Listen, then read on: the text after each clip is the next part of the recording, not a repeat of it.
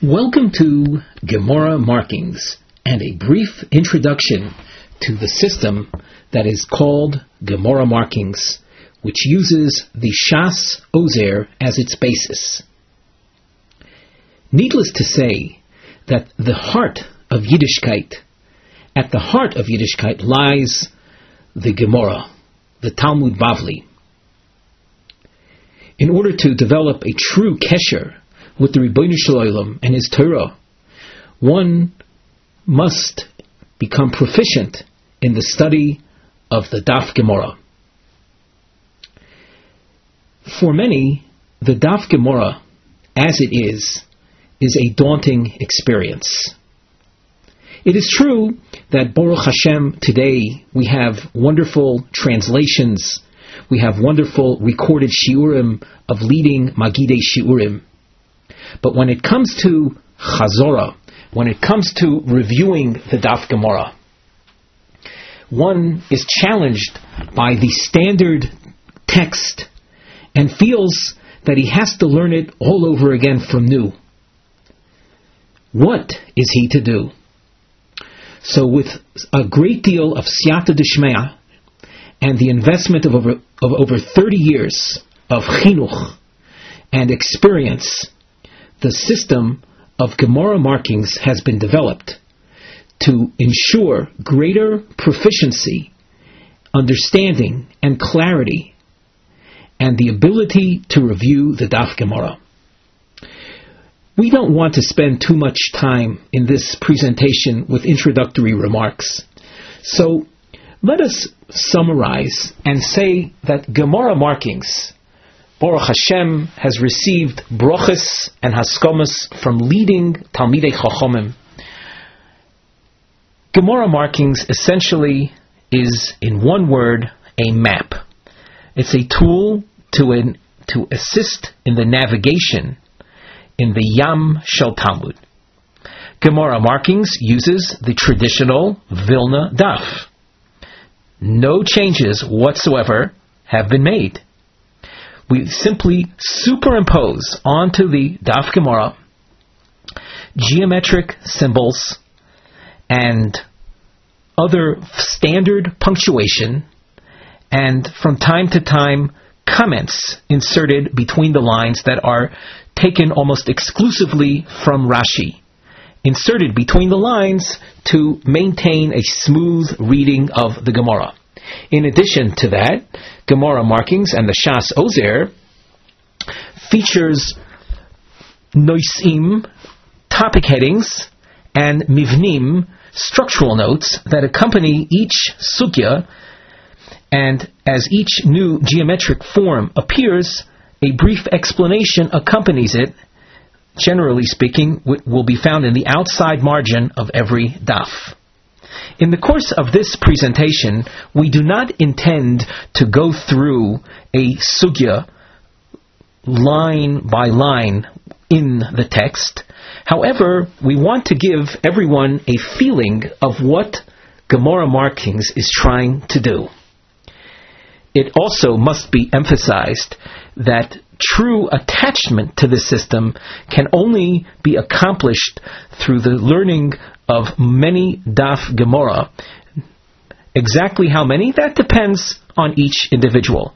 But it has been our experience that after a brief presentation like this, one will not necessarily feel a, uh, a need to adopt this particular system, but experience has shown that once one has learned 10, 20, 30 daf Gemara using this system, he feels that it has literally changed one's life. So, without any further delay, we have presented, along with this recording, several dapim, including an introduction key, several marked dapim that represent what Gemara markings attempts to do. We will make, be making a simple type presentation, and we will conclude with a brief sugya from Perak HaKoines, the sixth Perak of Bava Kama. So, As we turn, you should click on page 1. Page 1 is entitled Gemara Markings. You can see that it has a series of different forms and punctuation on the page. In truth, though there appear to be many different items, one could actually group them into maybe four categories. At the top of the page, you'll notice what's entitled a boxed text. That's represented by a symbol where you see a almost a rectangular shape drawing. What that is is in effect the delineation of Tanaic material, brises and mishnayos that are quoted in the course of the Gemara. Just like at the beginning of every new sugya or a new Mishnah appears, in the standard Daf Gemara you will see the word Masnisin, Mem, Tov, Nun, Yud abbreviated. Following that, the Gemara begins with a Gimel Mem and is plainly obvious to anybody that that is a new Mishnah. So too in the course of the Gemara, we in Gemara markings box off Tanaic literature so as to distinguish it from the rest of the Gemara. Generally speaking, the material found in the box is easier to learn because of its easier language. We also have series indicators.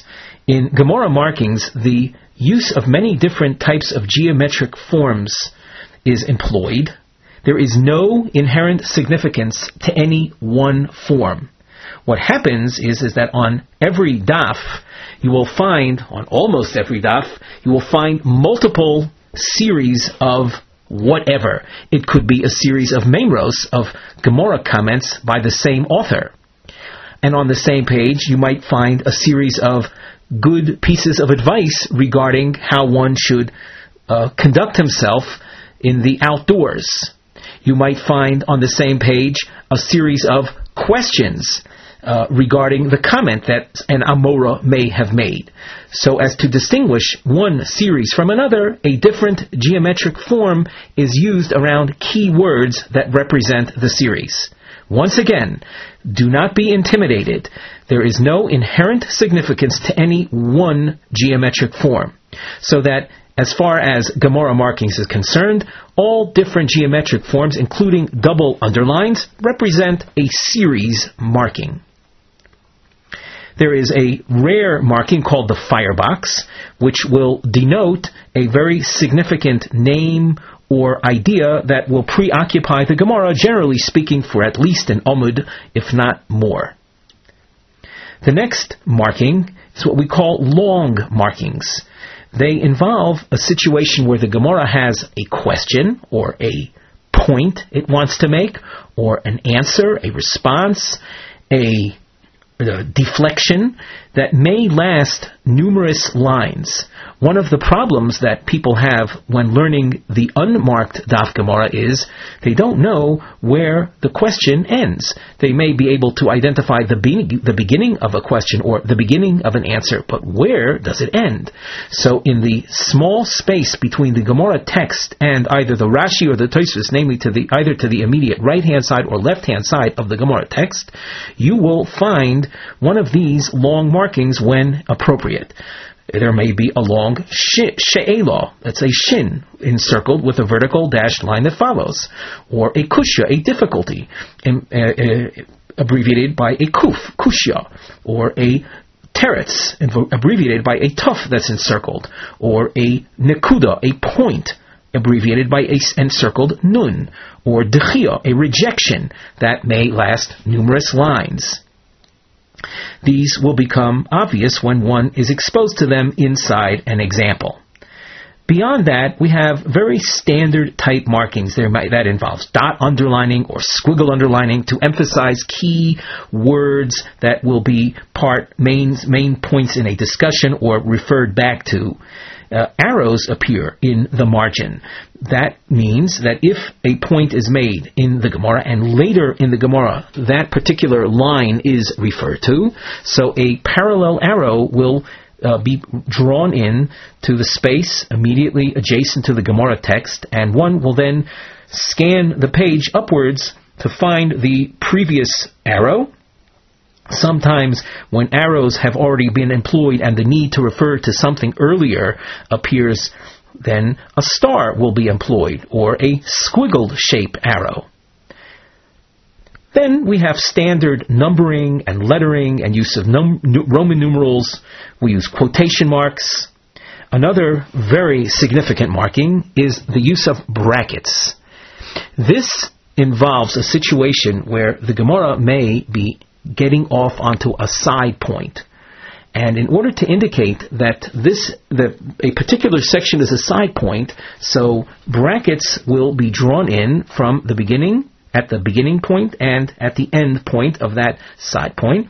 We also include a bracket length indicator, which is essentially a vertical dash dotted line that shows where the bracketed section begins and ends when learning the Gemara initially, we recommend, if it's a skipping type brackets, to skip that section.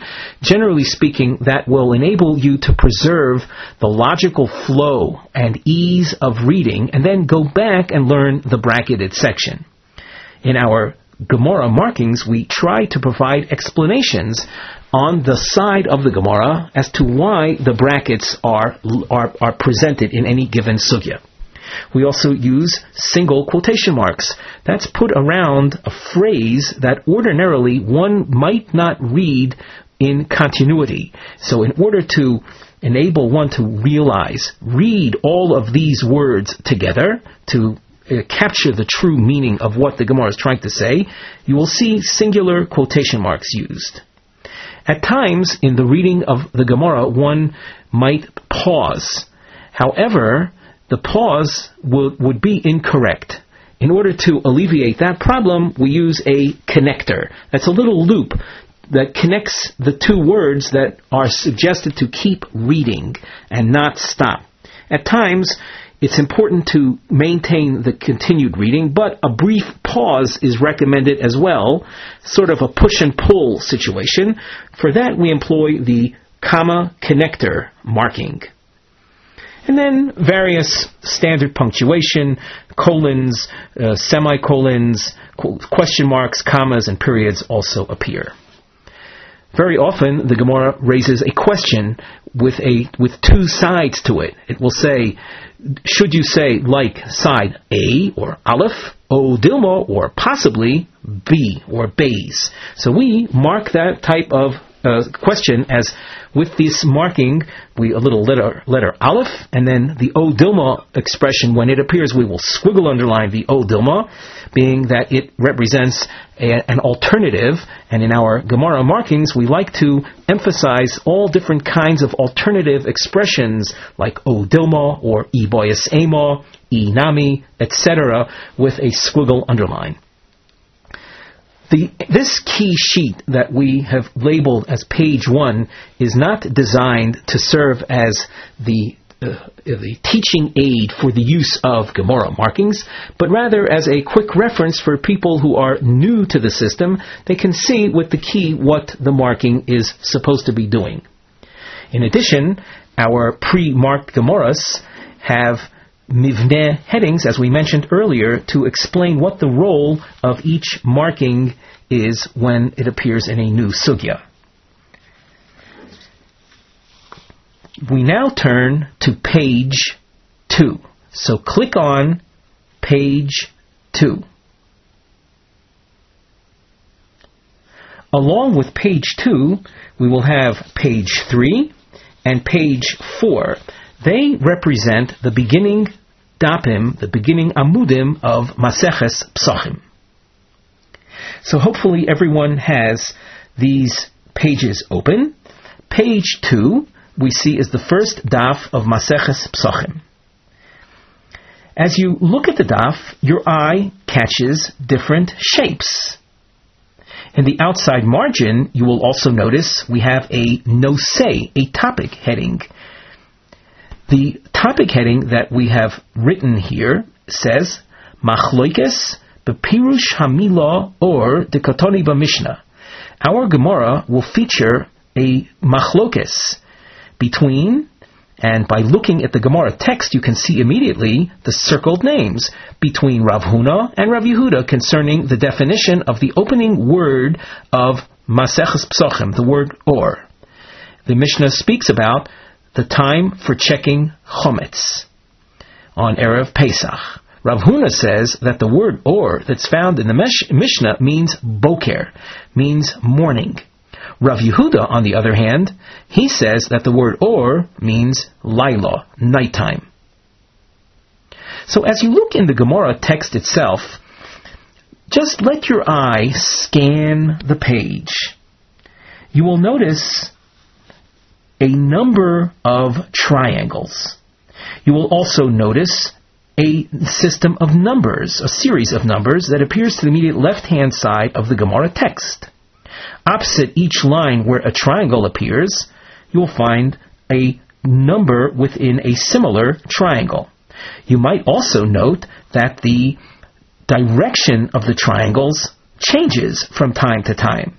Triangles 1, 2, and 3 have their points facing upwards. Triangle 4, for example, has it flipped around, point facing downwards. 5 repositions itself, point facing upwards. And if you can scan over to page 3, which is Bays Amid Bays, you see the triangles continue. In fact, the numbering also continues. Until when you get to the bottom, you see number 12.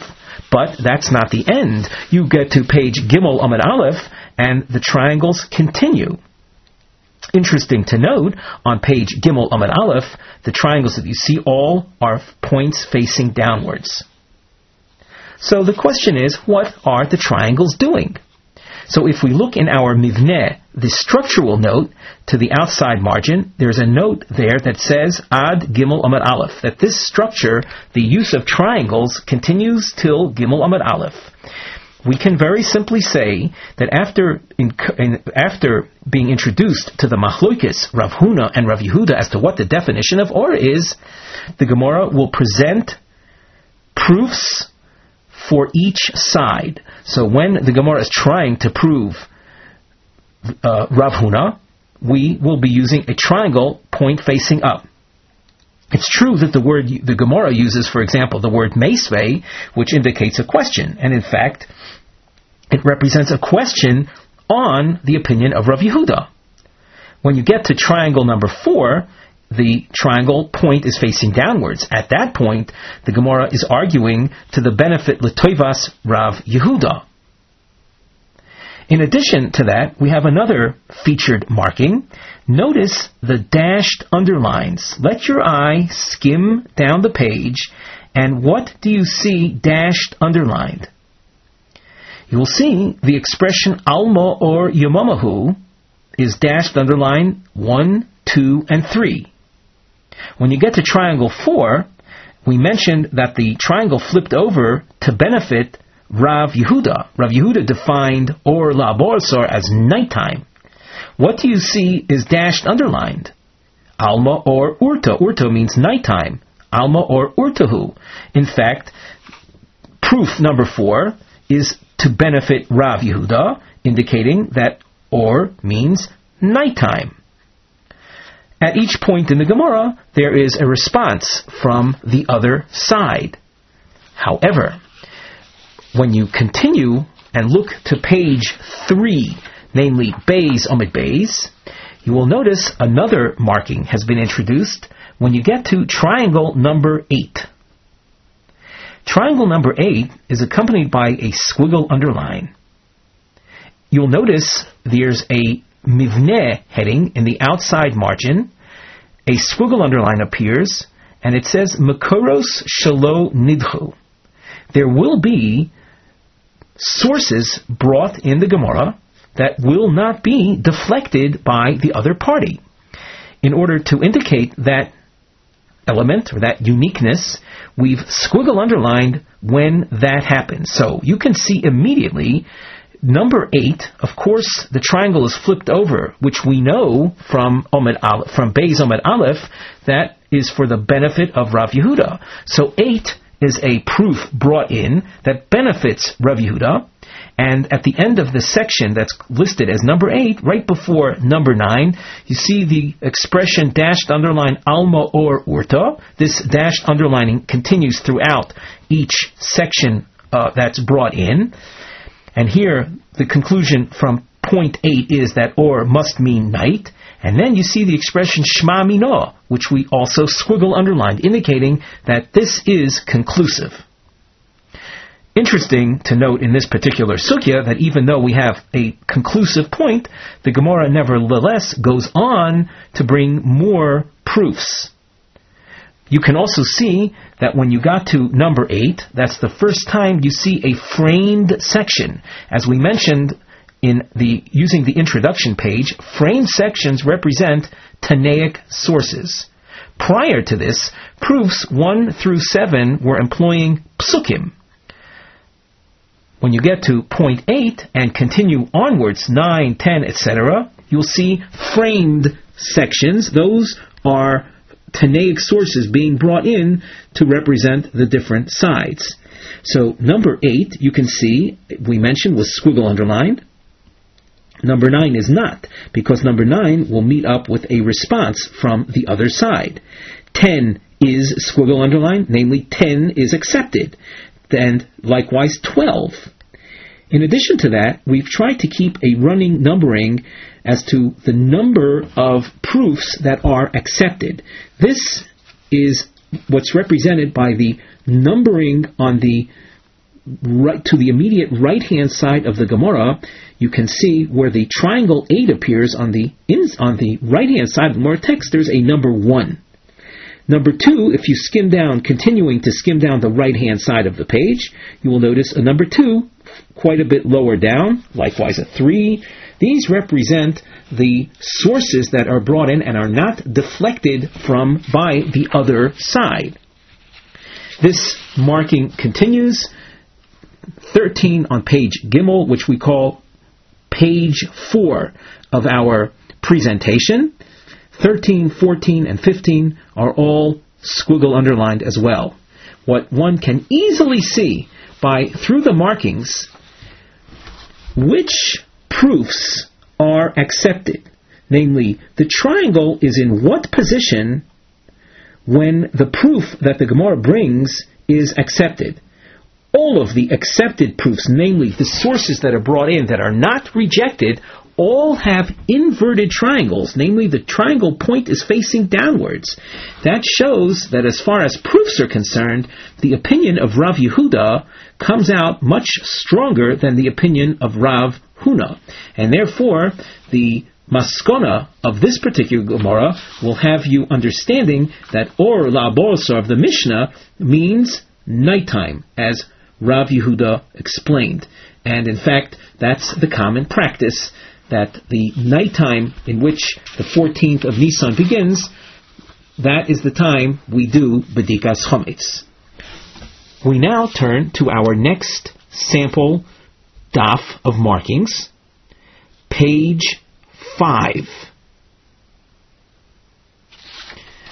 We hope you've clicked on page 5. Page 5 is a daf from Maseches Shabbos, Perek Rebbe Eliezer Demila, the 19th Perek of Shabbos. This happens to be daf Kuf Lamed Aleph Omid Beis. So on our page 5, as you look at the daf, just scan the daf. Allow your eye to move down the page somewhat quickly. What jumps out? Well, of course, you see diamonds. In addition to the diamonds, you also see a, the use of double underlining. There will be other markings that we will take note of as we introduce this particular omid. Let us glance at the outside margin. We have a nosei mivne heading. The diamond represents sidra shel mitzvos a series of mitzvahs shemachshirov doichin es hashabos alibo de Rebbe Eliezer.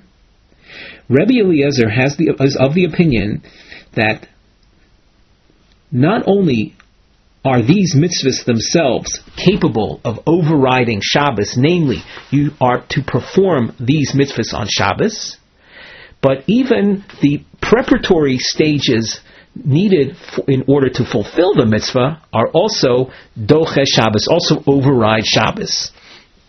So that if, for example, a person is allowed to do a bris milah, a circumcision on Shabbos, and he needs to prepare the knife that's necessary for that operation, he is allowed to prepare the knife, which is a machshire mitzvah. What are the mitzvahs that are featured on this daf? So all you have to do is glance at the diamonds, skim down the page, and you will see lulav, sukkah, matzah, shofar, and milah are featured. In each one of these cases, a Tanaic source appears. That's represented by the framed section. In each one of these sources, you have the statement made that the, that particular mitzvah, whether it be lulav, sukkah, etc., it and kol machshirov doichin es Shabbos, that any preparatory step that's needed to fulfill the mitzvah is also overriding Shabbos. And the double underline features the name Rebbe Eliezer each time. In addition to that, there's also a type of dashed underlining, a diagonal dashed underline, under the expression Minol Le Rebbe Eliezer Ha. The Gemara will be seeking out, as you can see under our uh, comment on the side, on the outside margin, where this uh, dashed underlining appears, we've written in, in quotation marks, Minol le the rebel ha, that is the phrase that is highlighted by this marking. Chipus, a search, mokor, a, a source, searching for a source, ledivre Rebbe Eliezer, for the source behind Rebbe Eliezer's comment or his allowance to include in Dechias Shabbos even the Machshirim. So what a pleasure it is to look at an entire Omid Gemara and in a glance realize what is going to take place. We now turn to our next sample sugya, page 6. Now that you've clicked on page 6, you see that we have a sugya from Maseches Soita, Daf Lamid Ches. In a word, we can say Daf Lamid Ches deals with Nesias Kapayim, or as we call it, Birkas Kohanim, or some may refer to it by the term Duchening. As you scan down the page, you'll notice most of the page is made up of Tanaic sources. You see numerous framed sections. In addition, you see a double underlining. The double underlining represents a series marking as do the other geometric forms. In this case, we have a series of Tanaic sources that all open up with the pasuk Koi Sivarchu, Kosavarchu as Bnei Yisrael, which is the pasuk in Sefer Bamidbar in Parshas Noso that introduces the topic of Birkas Kohanim, the Kohen blessing.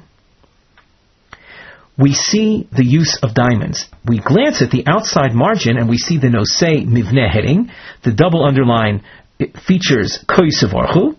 The, the diamond, Sidra Shel Halachos Ve'inyonim a series of laws and matters hakshurim that are related linasias kapayim that are related to the blessing of the kohanim, the birkas kohanim, shenidrashu me'aposuk koysevorchu that are derived from the same posuk, from the posuk of koysevorchu. So in a glance, we can skim down the page and cite the halachos that will be discussed, whose sources will be introduced, regarding Birkas Kohanim. So starting from the beginning, you can see Birkas Kohanim must be Beloshon HaKodesh in Hebrew. Be'amida, looking at the next diamond, you see it must be recited while standing. The Kohanim must be standing. Benisius Kapayim, with raised arms.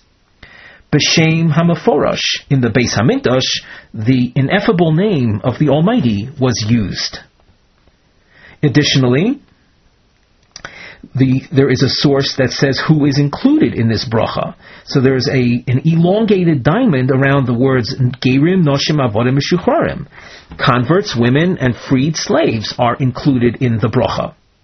Another halacha is ponim keneged ponim. The kohanim are face to face with the congregants that are being blessed. And bekoil ram. The kohanim must recite the birkas kohanim in an audible voice as opposed to a whisper. So with that, you can see literally at a glance an entire Omid Gemara and what it's going to be focused on. Our final sample Omud Gemara before we get to a formal sugya is what we have listed as page 7. So now that you've clicked on page 7, we see Daf Tes Vav Amid Beis from Maseches Bechoros. This particular daf, you will notice, has very little by way of marking because we are trying to make one point with regard to markings on this particular daf. If this were part a daf that's part of a pre-marked Shas Ozer Masechta, then there would be many more markings on it. On this daf, you see in the middle the name Rav Sheshis is underlined. In this case, we have a topic heading in the outside margin. The notes say, She'elah, a question is raised here. Mahu lahatis vlad hamugdoshim l'chol zevach. It is not our intention to get involved with the content of this sugya whatsoever. Suffice it to say, it deals with the embryo that's inside an animal that had be had been dedicated to the Beis Hamikdash, be dedicated as a sacrifice, but a psul, a, an invalidating uh, feature arose that rendered the uh, korban, the sacrifice, unacceptable. The question the Gemara deals with is: Can the embryo be designated as a different type of sacrifice than what its mother was originally designed for. So the question in the Gemara, if we look at the line in which you see Rav Sheshis' name underlined, we'll read the line where it says a few words before that, Bo mine Ravina Rav Sheshis, Ravina asked of Rav Sheshis, Mahu shemat pisan l'chol zevach Can one impose a sanctity on that embryo that is different from the mother. Omar Le, Rav Sheshis answers. Now you'll notice we've written in Rav Sheshis' name because when there's a pronoun, sometimes it's not immediately clear who the speaker is. So in order to assist, we write in the name. So Rav Sheshis answers, Ein Mat Pisan that one does not have the flexibility of imposing whatever he wants onto that particular embryo. We've dashed underlined the expression ein matpisan. A few lines later, you see a long Tanaic source that's represented by a framed section. This framed section is brought in to support Rav Sheshis. The Gemara says, Tanyo Kavose de Rav Sheshis, right before the Tanaic source. There's a lot of information in this Tanaic source, but as far as the purpose of the Gemara is concerned, it brought the source in to support Rav Sheshis. Rav Sheshis, let us just recall, said, Ein mat pisan. Where in this source do you see a support for Rav Sheshis? Do you notice toward the end of the source a dashed underlined section? In fact, what does it say there? It says v'ein matpison l'chol zevach shiyirtzeh. That's exactly what Rav Sheshis said. Hence, you see, through the use of Gemara markings, one can see immediately why a source is brought in what is the main point? And that's very helpful when one is engaged in his initial learning of a sugya so as not to get bogged down with numerous side points and details that are not relevant to what the Gemara itself is trying to do. After one develops proficiency in the flow of the sugya, the shakla and understanding of the maskona, the final point, then of course one goes over the entire daf with the with an interest in trying to understand everything. This represents the completion of this particular stage of our presentation, namely a superficial glimpse at what markings and the mapping of a daf Gemara can look like. We must emphasize once again that when learning an actual sugya, there is much more that's involved than what we just experienced. Now, let us click on page 8. Correction. Click on page 7. Page 7 is together with page 8. This is found in Maseches Bava Kama, Daf Nun Hey Omid Beis. The sample sugya that we want to present is found on the lower part of the page.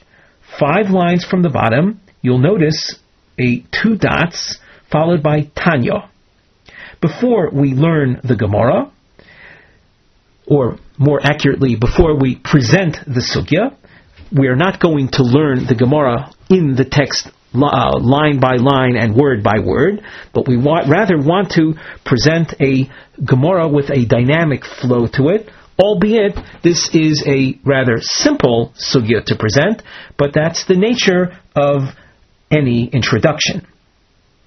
The nosei, if you glance at the outside margin, the nosei, Dalit Dvorim or Arba Dvorim, four things. Ha'oisa oison, one who commits these acts. Potur midine Adam, v'chayov bedine shemayim. He will be non-guilty in a court of man, but in the heavenly court he is held to be at guilt. What are the four things? So if you look into the Gemara text, you'll notice a framed section beginning with Omar Rabbi Yehoshua. Within that text, we've provided numbers so that you see a number by the expression Haporez Getter B'fnei Behemas Chavero, one who breaks down a fence in front of his friend's animal. A second point, one who bends over grains in, of his friend in front of a, an oncoming fire. Number three, hasochi ede sheker someone who hires false witnesses to testify.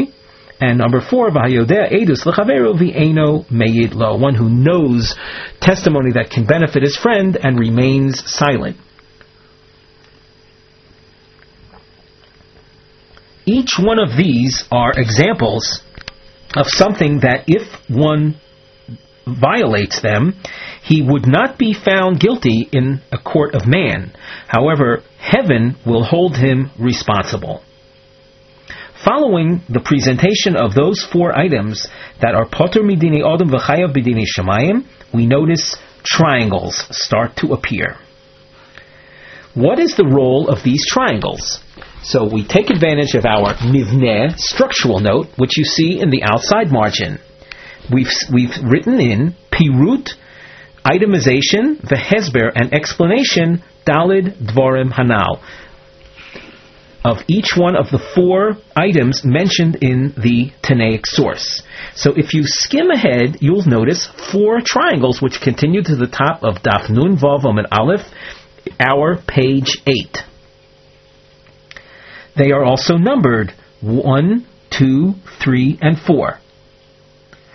So you see, at this point, the Gemara will be presenting each one of the items mentioned in the Tanaic source. It will try to clarify what exactly took place that makes it such that he is not guilty by man. The Gemara explains the uniqueness or the reason for each one of the cases.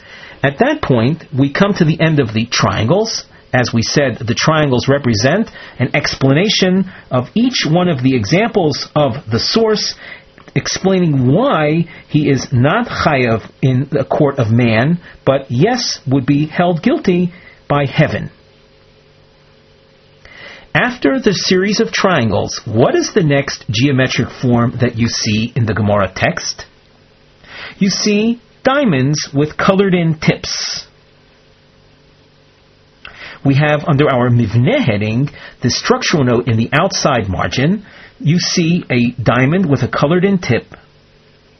We have written in the following. V'ha'ika you find in quotation marks because that is the word that will be enclosed by the diamond as you skim down the page. Before actually reading the Mivne note, we would like to note something else. As you look at the page of the Gemara, the Gemara text, see to the immediate right hand side of the Gemara text itself, do you see a kuf that's encircled with a vertical dashed line? Of course you do. This is a kushya, a long question. We call this the long question marking. That means that all of the lines of Gemara that are opposite this vertical dashed line constitute the question. In this case, the question is made up of many subsections, but they all represent one question. Now, glancing at the Mivne note, we explain, V'ho'ika, Sidra shel kushios, a series of questions, dugmaois, examples, No nosofos, additional examples, al hadalid shebebraisa, in addition to the four that were mentioned in the brisa, shechayovan b'idei shamayim bilvad. There is a list of other things that are chayav only b'shamayim, only heaven holds the person responsible. But if one were to do these things in uh, uh one were to do the things listed in this question, he would not be found guilty by a human court. Veloma lo kotoni babraisa benosaf on daf nun hey omid beis. The question that will be that uh, that preoccupies the Gemara at this point is why are these not uh, included in the brisa besof nun hey amid beis in the brisa at the bottom of nun hey amid beis. In that brisa, it opened up by saying there are four things that are potter midini v'chayah shemayim. When you have a list of an additional five things, if you count up the diamonds that you see, you'll see five diamonds. In each case, there is a Tanaic source. Within each source, if you look closely, you will see the expression Potter midine adam v'chayav midine shemayim at the end of each one of these enclosed sources, these framed sources. That means that there are really a total of nine examples that could be cited as Potter midine adam v'chayav midine shemayim. At that point, where you see the long question marking ends, the Gemara presents this very question. After that, the Gemara points out in Miha Iko Tuva. The Gemara acknowledges. I am, we are reading from the line right after the end of the long question. The Gemara acknowledges there are many more examples than the four cited. Vahani itzterichale. But the four that were cited in the source needed to be emphasized. Now, why is that? So the Gemara answers with a long answer. You'll notice the tough to the immediate right hand side of the Gemara text with a vertical dashed line. All of these lines are designed to present the answer. The answer basically says that the four that were cited in the Tanaic source, if not cited, I would have thought that even Bedine Shomayim, he should not be guilty. And that's why the source teaches me each one of these to inform me that he is held guilty ba shomayim. Once again, without having been taught these four specific examples, I would have thought that even in terms of heaven, he would have been innocent. Therefore, the source tells me that each one of these is guilty by the heavenly standard. And as you can see, as you skim down the long answer, you'll see the use of a double underline. The double underline is one of our series markings. In addition to that, you see numbers. How many do you see? You see four. In fact, each phrase that's double underlined is a quote from the Tanaic source that was at the bottom of Nun with Bays. And at this point in the Gemara, the Gemara goes point by point explaining with that why I would have thought without the source that these actions would have been exempt even from a by a heavenly standard.